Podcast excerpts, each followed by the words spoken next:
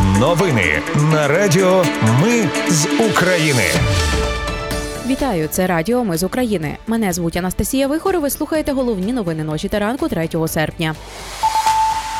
Окупанти самого ранку сильно б'ють по Херсону. Є поранені. Навчання українських пілотів на F-16 розпочнеться цього місяця. Правоохоронці проводять обшуки у нардепа Олександра Дубінського. Перша ракетка України Аліна Світоліна із розгромним рахунком перемогла росіянку на Мубадала Сіті Оупен. Про все це та більше слухайте за мить у новинах на Радіо Ми з України.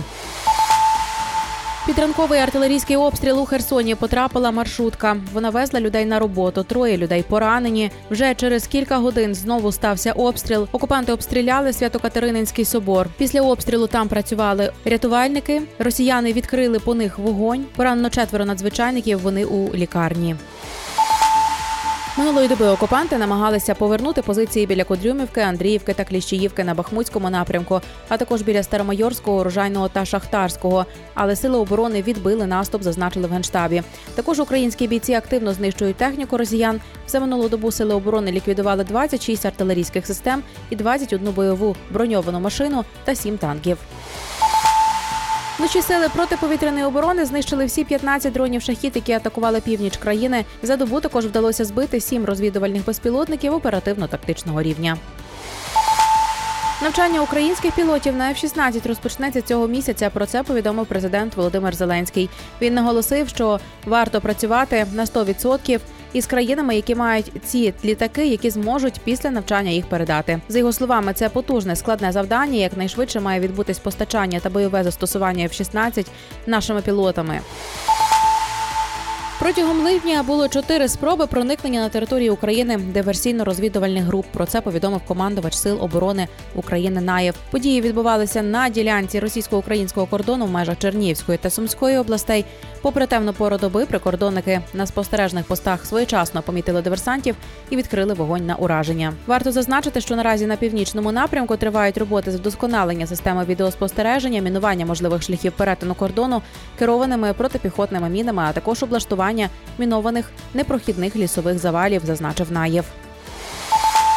МЗС Польщі після консультації з українським послом заявили, що Варшава хоче добрих відносин з Україною, тому між партнерами слід уникати слів і дій, які шкодять цим відносинам.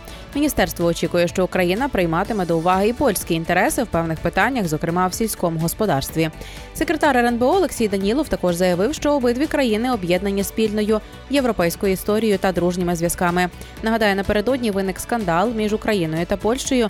Зокрема, непорозуміння стосувалось того, що польська сторона заявила, що українцям варто більше поважати допомогу, яку надають поляки. Через це Україна викликала на розмову посла. Польща пішла на дзеркальний крок. Правоохоронці проводять обшуки в нардепа Олександра Дубінського, який під приводом лікування батька виїхав за кордон. Його батько виїжджав без супроводу нардепа. Ну й повернувся в країну самостійно. Сам Дубінський, перебуваючи за кордоном, підписував офіційні документи, що може вказувати на їх підробку. Тепер нардепу загрожує до шести років позбавлення волі. В кінці липня Дубінський сказав, що отримав дозвіл на виїзд для супроводу онкохворого батька. Блогер Антон Швець потім повідомив, що нардеп в Іспанії на відпочинку з жінкою. Дубінського він впізнав по татуюванню на нозі в одній із сторіс жінки в інстаграм. Ну і на завершення перша ракетка України Еліна Світоліна в другому колі турніру Мубадала Сіті Оупен здобула перемогу над росіянкою Дарією Косаткіною. Матч тривав годину 36 хвилин і закінчився з рахунком 6-2, 6-2. Це була восьма зустріч Світоліною та Касаткіною. У всіх перемогу здобувала, звісно, Українка. Після матчу суперниці не потисли одна одній руку. Це були новини на радіо. Ми з України. Їх підготувала для вас я, Анастасія Вихор. Наші новини про те, що дійсно відбувається в Україні. Ми не робимо новини, зважаючи на чиїсь політичні чи бізнес-інтереси, лише реальні факти. Якщо на вашу думку те, що ми робимо, важливо, підтримайте нас. Заходьте на сайт Ми з України.ком та тисніть кнопку Підтримати. Почуємось. Радіо Ми з України. Перемагаємо разом.